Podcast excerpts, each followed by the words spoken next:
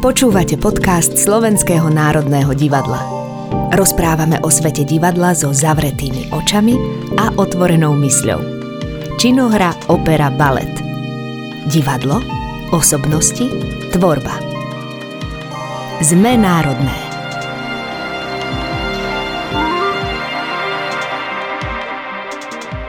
Dvořák je pre mňa vedľa Brahmsa najvýznamnejším skladateľom povedal Hans von Bülow, najvýznamnejší dirigent 19.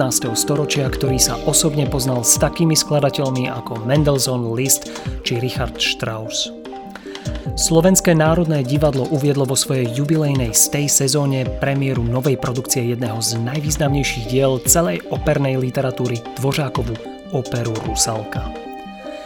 Môj veľmi dobrý priateľ a vynikajúci dirigent Ondrej Olos, ktorý mal hudobné naštudovanie, mi vravel – Martin, keď raz budeš dirigovať Rusalku, uvidíš, budeš mať veľký zážitok. A naozaj, mal som nezabudnutelný zážitok. Veľakrát som si kládol otázku, ako je možné, že dvořák, v podstate obyčajný človek, vytvorí tak neobyčajné dielo. Aká bola dvořáková cesta k skomponovaniu tejto výnimočnej opery?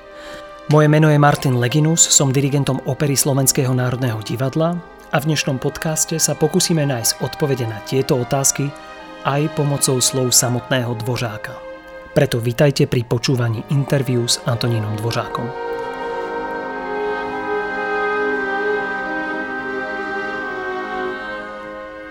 Operné dielo Antonína Dvořáka je rozsiahle a dodnes v podstate málo zmapované. Svojím rozsahom sa približuje k objemu tvorby Giacomo Pucciniho.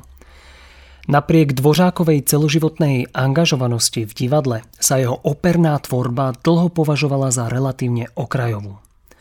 Mňa by zaujímalo, ako to vidí Antonín Dvořák sám. Mnohí vidia ťažisko vašej tvorby v symfonickej hudbe. Vnímate sám seba ako symfonika? V průběhu posledních pěti let svého života jsem nenapsal nic jiného nežli opery. Chtěl jsem věnovat všechny své síly tvorbě opery. Nesnad zmarné touhy po slávě, ale že operu považuji za dílo pro národ nejprospěšnější. Tuto hudbu poslouchá nejširší publikum, zatímco když složím symfonii, tak si musím počkat roky, dokud se neprovede. Častý požadavek na komorní díla stále odmítám. Mí vydavatelé mě bombardují otázkami, proč neskládám to nebo ono, ale tyto žánry mě už nelákají. Považují mě za symfonika, přesto jsem už před mnoha lety dokázal, že se nejvíce zaměřuji na dramatickou tvorbu. Skutočnosť, že Dvořák skomponoval 10 opier, jednu z nich dokonca dvakrát na to isté libreto, jasne naznačuje jeho odhodlanie presadiť sa v divadelnom žánri. České operné tituly sa uvádzali v prozatímnom divadle v Prahe. Tak nazývali Česi dočasnú divadelnú scénu, kým si nepostavili svoje národné divadlo. V orchestri na pozícii prvého violistu tu pôsobil aj sám Dvořák. Ako dlho ste tam hrali? 9 let. Od samotného vzniku prozatímního divadla. Byl jsem prakticky svědkem zrodu české opery. Hrál jsem pod taktovkou Bedřicha Smetany světové premiéry takových titulů jako Braniboři v Čechách, Prodaná nevěsta nebo Dalibor. A poznal jsem tam značně rozsáhlý repertoár. Mezi jinými i díla Belliniho, Donizettiho, Meyerbeera, Nikolaje, Verdiho, Webera či Beethovena. Nie je prekvapením, že mladý ambiciozný dvořák ktorý má za sebou už svoje prvé symfónia sláčikové kvartetá, je dychtivý pustiť sa do komponovania vlastnej opery. V roku 1870 má 29 rokov. Vzniká opera Alfred. Prácu na nej považuje skôr za cvičenie a výsledok nevníma za dielo hodné uvedenia. Ako to vieme? Na dochovaných zoznamoch kompozícií ktoré si skladateľ sám viedol, Alfred vôbec nikde nefiguruje. Partitúra nebola medzi dielami, ktorým ste dali opusové číslo, ale ani medzi zničenými kompozíciami. Zaujímalo by ma, čo si s odstupom času o Alfredovi myslíte. Partituru jsem nikdy provedenou neslyšel. Podobně ani svou první symfonii. Alfred, skomponovaný v nemeckom jazyku a Wagnerovskom štýle, sa ani zďaleka nepodobal na neskoršie dvořákové opery. Bol som šokovaný, keď som zistil, kedy sa jeho prvotina dočkala premiéry. Až po 68 rokoch, dávno po Dvořákovej smrti, v Olomouckej opere v roku 1938. Jej prvý záznam vznikol dokonca len prednedávnom, v roku 2015, pod taktovkou nemeckého dirigenta Heiko Matthias Ferstra, ktorého poznáme z jeho hostovania v Slovenskom národnom divadle. Ďalšiu operu Král a uhlíř už Dvořák komponoval na české libreto. Od Alfreda ju delil iba rok. Prevádzka prozatímneho divadla verejne prislúbila jej uvedenie. Stále to však odkladala. V tomto období ste ukončili svoju činnosť hráča orchestra prozatímneho divadla. Stali ste sa skladateľom na plný úvezok? Zdaleka ne. A patřím k těm, kterých nejvroucnějším přáním je oddat se celou duší práci, po které srdce i mysl pudí. Chci se zbavit trapného pojišťování své dočasné materiální existence hodinami hudby. Za své dostičetné práce, které byly zahrány na filharmonických koncertech, Neměl jsem pražádného materiálního zisku. Stejně tak i s dosud největším svým dílem, operou Král a uhlíř, jsem od Národního divadla po dvě léta již odstrkován a odkazován sliby a vytáčkami stále jen na budoucnost. Ačkoliv jsem si právě za tuto práci sliboval nějaký hmotný zisk, byl jsem uvržen v nemilou kalamitu. Prozatímní divadlo začalo so skúškami opery Král a uhlíř až v sezóne 73-74. Partitúra predstavovala pre solistov neprekonateľnú výzvu. Dvořák si vzal dielo naspäť. Prečo? Tvrdilo sa, že je nehrateľné. Prvú verziu opery nakoniec uviedol Otakar Ostrčil po Dvořákovej smrti až v roku 1929. Potom nadlho zapadla v archíve Národného divadla. Na pódium sa dostala po neuveriteľných 90 rokoch, keď ju s orchestrom Českého rozhlasu koncertne predviedol dirigent Tomáš Brauner, súčasný šéf-dirigent Symfonického orchestra hlavného mesta Prahy FOK. Som inak rád, že som videl Tomáša dirigovať i u nás v opere SND pred dvomi rokmi v produkcii Hoffmanových poviedok. Neúspech prvej verzie opery Král a uhlíř Dvořáka strašne zasiahol. Preveruje seba kriticky dovtedajšiu tvorbu, niektoré diela dokonca i ničí. Za obeď padá oktet, v ohni skončí koncertná predohra Rómeo a Julia. Dielam, ktoré považuje za vydarené, prideluje opusové čísla. Práve tu, niekde v tejto etape, sa rodí dvořákové slohové zameranie, jeho skladateľský štýl.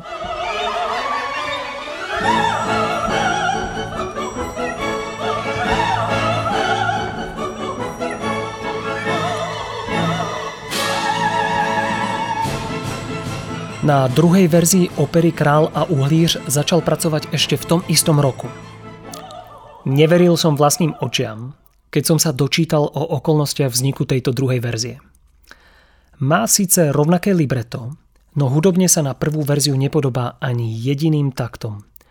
Napísať dve úplne odlišné opery na to isté libreto je unikátnym prípadom v celej svetovej opernej literatúre. Má to pravdepodobne prozaický dôvod. Dvořák jednoducho nemal peniaze na zakúpenie nového libreta. Druhá verzia sa uviedla v roku 1874. Dvořák mal 33 rokov. Premiéru ste určite očakávali s napätím. Dočkal sa král a ulíř konečne svojej prvej inscenačnej podoby? Uvedení Krále a uhlíře bylo jen tři roky po dokončení mé první nerealizované verze. Dopadlo to s veľkým úspěchem. Len o mesiac neskôr, presne na štedrý deň roku 1874, dokončuje Dvořák svoju ďalšiu operu, jednoaktovú komédiu Tvrdé palice – jej názov je označením pre zalúbených tvrdohlavcov. Čo vás viedlo po operách, akými sú Alfreda Krála a Ulíř, zhudobniť komický námet? K úspěchu jevištní práce může vést i humorný komický příběh. Takové libreto mi před časem nabídl Josef Štolba. Bylo to ovšem libreto k jednoaktovce, které rozvádělo anekdotickou historku a nevěnoval jsem mu pozornost. Později jsem se k němu vrátil. Bolo to šťastnější období tvorby? Ano. V období kompozice opery Tvrdé palice jsem dostal za partitury svých symfonií číslo 3 S-dur a číslo 4 D-moll stipendium Vídeňského ministerstva kultu a vyučování a získal přízeň významné skladatelské osobnosti Johannesa Bramse. Opera Tvrdé palice musela čakať na svou premiéru celých 7 rokov. Kde bola nakoniec uvedená? Smlouvu jsem měl s Jenem Nepomukem Majírem, což byl český kapelník a ředitel prozatímního divadla. Měl jsem ujednáno tolik, že dostanu 5% z hrubého příjmu. Premiéra se ale konala v Novém Českém divadle na Vinohradech jen pět měsíců po ničivém požáru Národního divadla. Produktivita Dvořákovej tvorby je v tomto období impozantná. Okrem množstva komorných skladieb a 5. symfónie F-dur stihne skomponovať rozsiahlú partitúru svojej ďalšej opery Vanda. Stačí mu na to iba rok od Vianoc 74 do Vianoc 75. Stihnúť napísať operu za rok, to je niečo neuveriteľné. Výberom predlohy sa opäť otáča o 180 stupňov.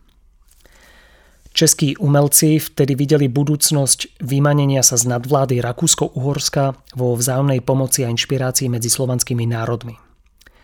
Skladatelia komponovali opery nielen na domáce námety, ale siahali aj po príbehoch ruských či polských a túto voľbu považovali za rovnako vlasteneckú, ako keby si zvolili český námet.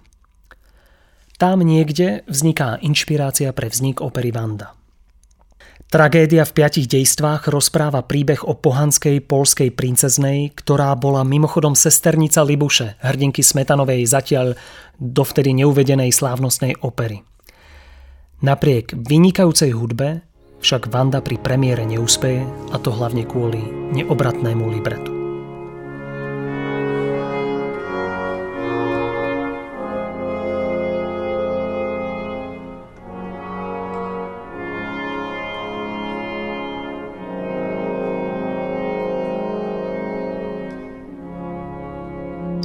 Podarilo sa vám už vymaniť z existenčných problémov aj napriek neúspešnému uvedeniu Vandy? Vůbec ne. Po premiéře Vandy jsem se chtěl pokusit složit operu na německý text. Získal bych naději, že se mi podaří dříve či později proniknout do Německa, což by bylo v mém vlastním zájmu. Neměl jsem bohužel prostředky na zaplacení ani libreta, ani jeho překladu. Zavázal jsem se, že za libreto zaplatím honorář 50 zlatých a za překlad 30. Protože jsem však neměl ani zajištěnou existenci, ani jiný dodatečný příjem a sebe a svou rodinu jsem mohl jen s námahou uživit klavírními hodinami, byl jsem bohužel v situaci, kdy jsem nemohl s vrchu zmíněnou částkou disponovat. Zdá sa neuveriteľné, že ste mali za sebou 5 skomponovaných opier a nemohli ste si dovoliť zaplatiť ani libreto pre napísanie novej. Ako ste vyriešili túto situáciu? Obrátil jsem se na ředitele prozatímního divadla v Praze, Rudolfa Wierzinga, aby mi byl nápomocen v mém tísnivém postavení. Částku bych pak zaplatil po splátkách s Tantiem za představení oper Vanda a Král Uhlíř. Dvořákové nádeje na príjem s Tantiem sa nesplnili. Vanda sa po piatich predstaveniach v sezóne 76-77 stiahla a Král a Uhlíř sa na repertoári dokonca neobjavil vôbec.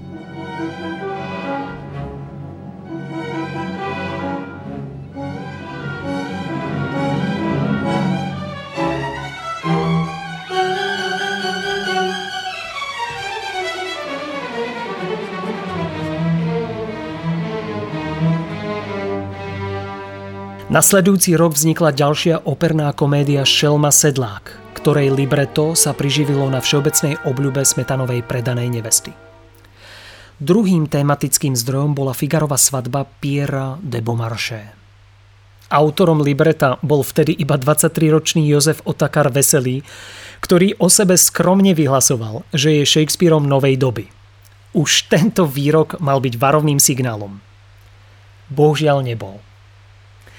No aj napriek nekvalitnému libretu bola premiéra v prozatímnom divadle Dvořákovým doteraz najväčším a najtrvalejším úspechom. Opera sa zahrala 8 krát. Vyzeralo to, že sa dostane i do zahraničia. Išlo všetko naozaj tak hladko? Zdaleka ne. Vydavatel Simrok mě požádal o nový překlad Šelmy Sedláka. Existující překlad považovali za nemoderní, hoden spíš předcházejícího století. Některé verše označil přímo za blbost vyššího stupně. Simroch vám spolu s tvrdými palicami obidve operné komédie vydal a produkcie v Drážďanoch a Hamburgu boli podľa všetkého veľmi dobre prijaté. Cítili ste zadozučinenie? V Drážďanech jsem se srdečně zaradoval z krásného úspěchu i vzorného provedení. Již o Vertuře bylo bouřlivě aplaudováno jako téměř všem číslům. Byl jsem po každém aktu volán před oponu. Dirigovali ste si vlastné predstavenia? Praze v prozatímním divadle ne, ale čtyři Smíchovská, předvedení v aréně ano. Poznámka na okraji. Dnes je samozrejme Smíchov už súčasťou Prahy a na mieste arény stojí Švandovo divadlo. Na premiéru Šelmy Sedláka prišiel i básnik a prozaik Jan Neruda. Vedeli ste to? Ano. Napsal k ní komentář se svým jiskřivým humorem. Stálo v něm, vytýká se Dvořákovi, že má příliš mnoho fantazie. To je jako když se vytkne krásné dámě, že je příliš mladá. A taky, že je prý velmi ctižádostivý. Bravo, obejmu ho za to. A že prý pracuje příliš mnoho. Potom vytýkejme oceánu, že má příliš mnoho vln. Opera Šelma Sedlák ako jediná prenikla za hranice Čiech ešte za skladateľovho života. V Národnom divadle v Prahe sa hrávala pravidelne do roku 1960. Odvtedy posledných 60 rokov ani raz.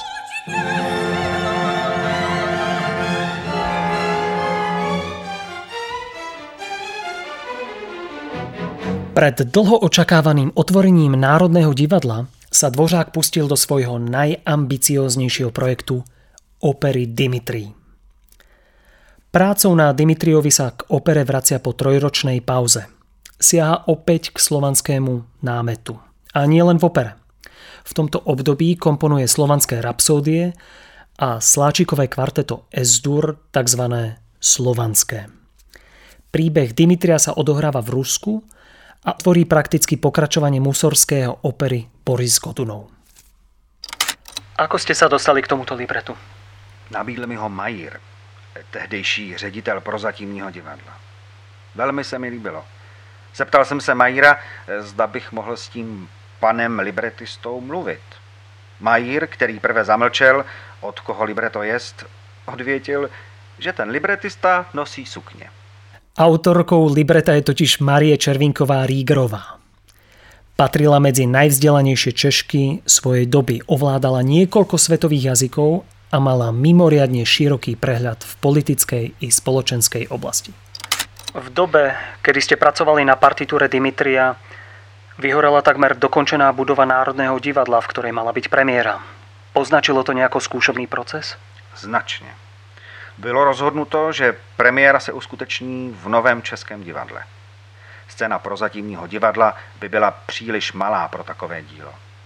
Současně s Dimitriem se vedení rozhodlo nastudovat také novinku Bedřicha Smetany Čertova stěna. Ředitel Majír už v minulosti odkládal uvedení mé opery Tvrdé palice několik let a tudíž jsem měl obavu, že Dimitri se na podzim roku 1882 do hracího plánu vedle Smetany nevejde. Bylo to letní divadlo, kdyby se ochladilo, divadlo se zavírá. Pro premiéru platilo, čím dřív, tím líp. Mocní přátelé pana Smetany naléhali, aby se jeho opera dávala první. Ako to dopadlo?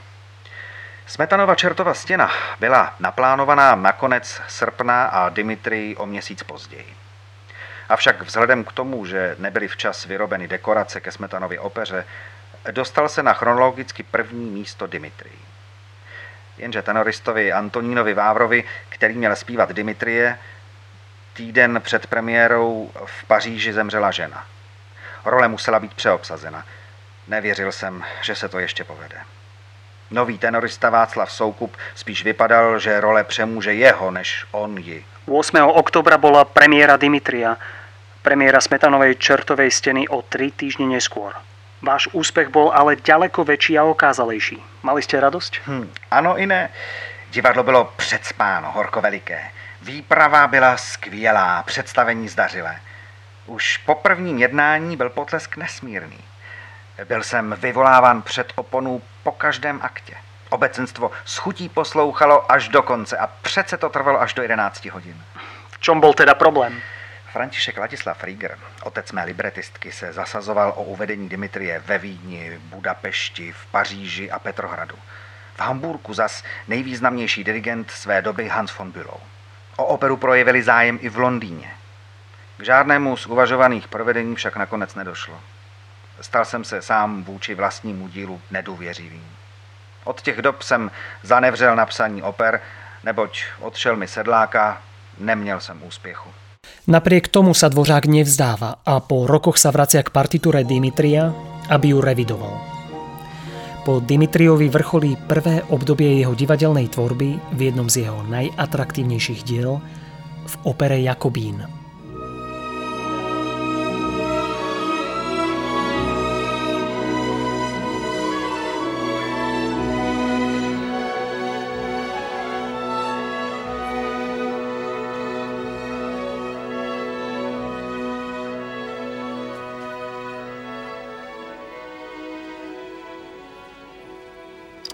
Nedá mi nespýtať sa na námed Jakobína. Bolo to prvé libreto, na ktorom ste spolupracovali s rovnakou libretiskou ako pri predchádzajúcej opere Dimitri. Avšak voľbou námetu je to od historickej fresky ku vidieckej komédii naozaj veľký skok. Kto z vás prišiel s nápadom na komédiu? Naší spolupráce s paní Červinkovou na Dimitriovi jsem si vážil. V říjnu 81 jsem ji požádal, aby mi napsala libreto k opeře komické. Nechtěla. Řekla, že se k tomu špatně hodí. Přesto se během několika dnů pustila do práce. V květnu následujícího roku mi přinesla první jednání a já začal s komponováním. Splnilo libreto vaše očakávania? Libreto se mi líbilo náramně. Váhal jsem jen se zhudebněním nové opery na ryze český námět. Pro naše poměry bylo výborné, ale zdálo se mi, že do ciziny se nehodí. Měl jsem obavy, zdali by námět z českého prostředí dokázal uspět na zahraničních scénách a tak práce na nové opeře ustaly. To váhanie trvalo dosť dlho, celých 6 rokov odkladania prác. Čo vás presvedčilo, aby ste sa znovu do Jakobína pustili? Paní Červinková napsala mi, že libreto kdysi psala k mému přání, což je pravda. Scénář i libreto jsem schválil. Požádala mě, nemám-li do Jakobína tu pravou chuť, jaké je k úspěchu takového díla zapotřebí, abych libreto bez odkladu vrátil. Ako ste jej odpovedali? Svou prací. Opera byla do roka a do dne dokončena. Opera mala na premiére 12. februára 1889 mimoriadný úspech. Vnímali ste to rovnako? Už po ukončení prací na prvním jednání jsem věřil, že i ti, kteří pochybovali o mém dramatickém nadání, budou konečně spokojeni, ne přímo překvapeni. Věřil jsem, že Jakobín bude nejlepší z mých oper. Ale rovněž se přiznávám, že jsem po osmi letech přistoupil k úpravám zejména třetího jednání a věřím, že byly velmi prospěšné. Pred ďalšou dvořákovou operou nasledoval 10-ročný odstup. Za ten čas si upevnil reputáciu v zahraničí a uskutočnil dva zdlhavé pobyty v USA. Jeho kompozičný štýl prešiel postupnou premenou, ktorá mu ukázala v symfonickej tvorbe nové programové formy. Obrazotvorné symfonické básne. V roku 1895, po svojom poslednom návrate do Čiech, zložil v rýchlom slede posledné čisto orchestrálne diela, sériu symfonických básní. Štyri z nich sú inšpirované ľudovými baladami Karla Jaromíra Erbena. Vodník, Polednice, Zlatý kolovrat a Holoubek, kým piata a záverečná, tzv. píseň bohatýrská, je čiastočne autobiografická. Dvořák dokázal zvýšiť dramatický účinok manipuláciou s leitmotívmi a nápaditou inštrumentáciou. Tieto schopnosti sa mali čoskoro efektívne využiť, keď sa rozhodol sústrediť výlučne na operu. Vaše symfonické básne zasypali komplimentami vo viedenských listoch. Konečne o vás hovorili ako o dramatikovi. Napísali, Antoní Dvořák chce na scénu. Jeho symfonické básne sú drámy. Pridajme k ním spevákov a opera je hotová. Cítili ste veľké zadosučinenie? Všeobecně mne po symfonických básních velebili jako povolaného skladatele operního a mohu vám říci, že tato kritika na mne měla vliv. Dvořák chcel raz a navždy dokázať, že jeho hlavným zameraním je dramatická tvorba. Pred slávnou Rusalkou ho čaká posledné dielo. Opera Čert a Káča. Je to ľudová komédia podľa rozprávky zo zbierky Boženy Nemcovej z roku 1845.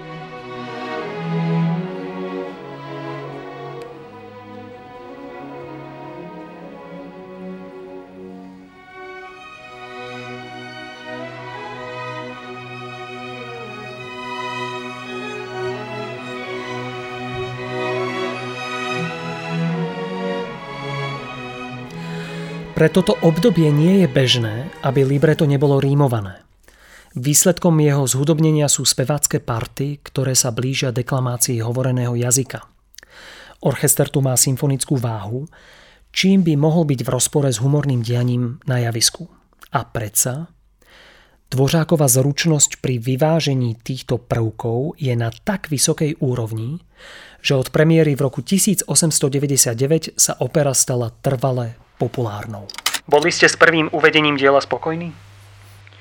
Mohu plným právem říci, že dosud žádná z mých oper nebyla na poprvé zahrána tak dokonale jako Čert a Káča. Jak orchestr, tak i solisté, sbor a inscenace učinili vše, aby má opera byla skvěle provedena. Typickým rysom opery je tanečná inšpirácia. Vyplýva to z povahy libreta, keďže tanec zohráva v deji dôležitú úlohu. Dvořák tento motív rozvinul a tak je celá opera popredkávaná tanečnými štilizáciami. Výrazným znakom libreta je chýbajúci milostný motív. Možno práve preto je láska výrazne zastúpená v librete Dvořákovej nasledujúcej jeho deviatej opere – v slávnej Rusalke.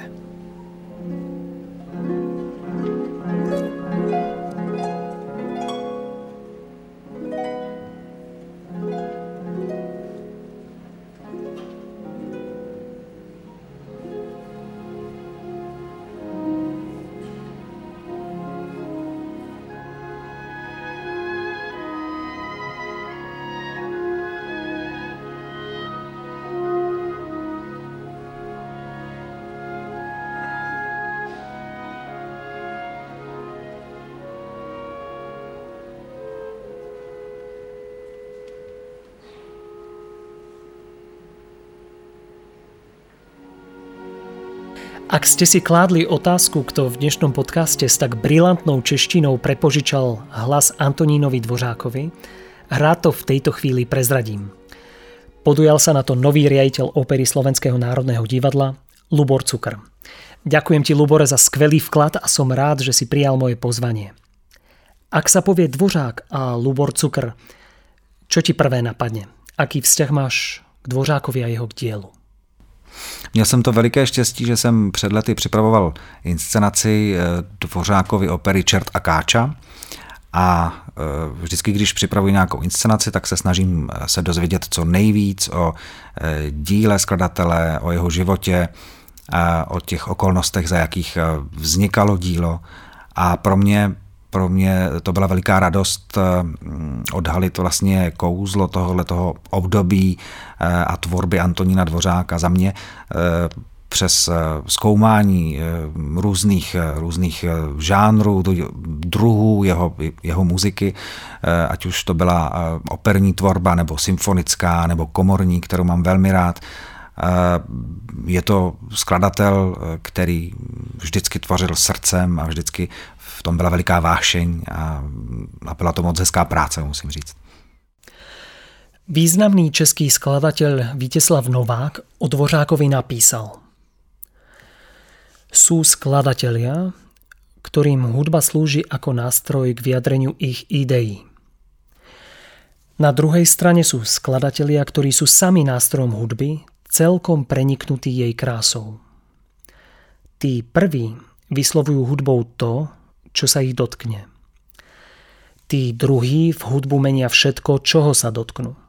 K ním patria géniovia ako Haydn, Mozart, Schubert a patrí k ním istotne i Dvořák.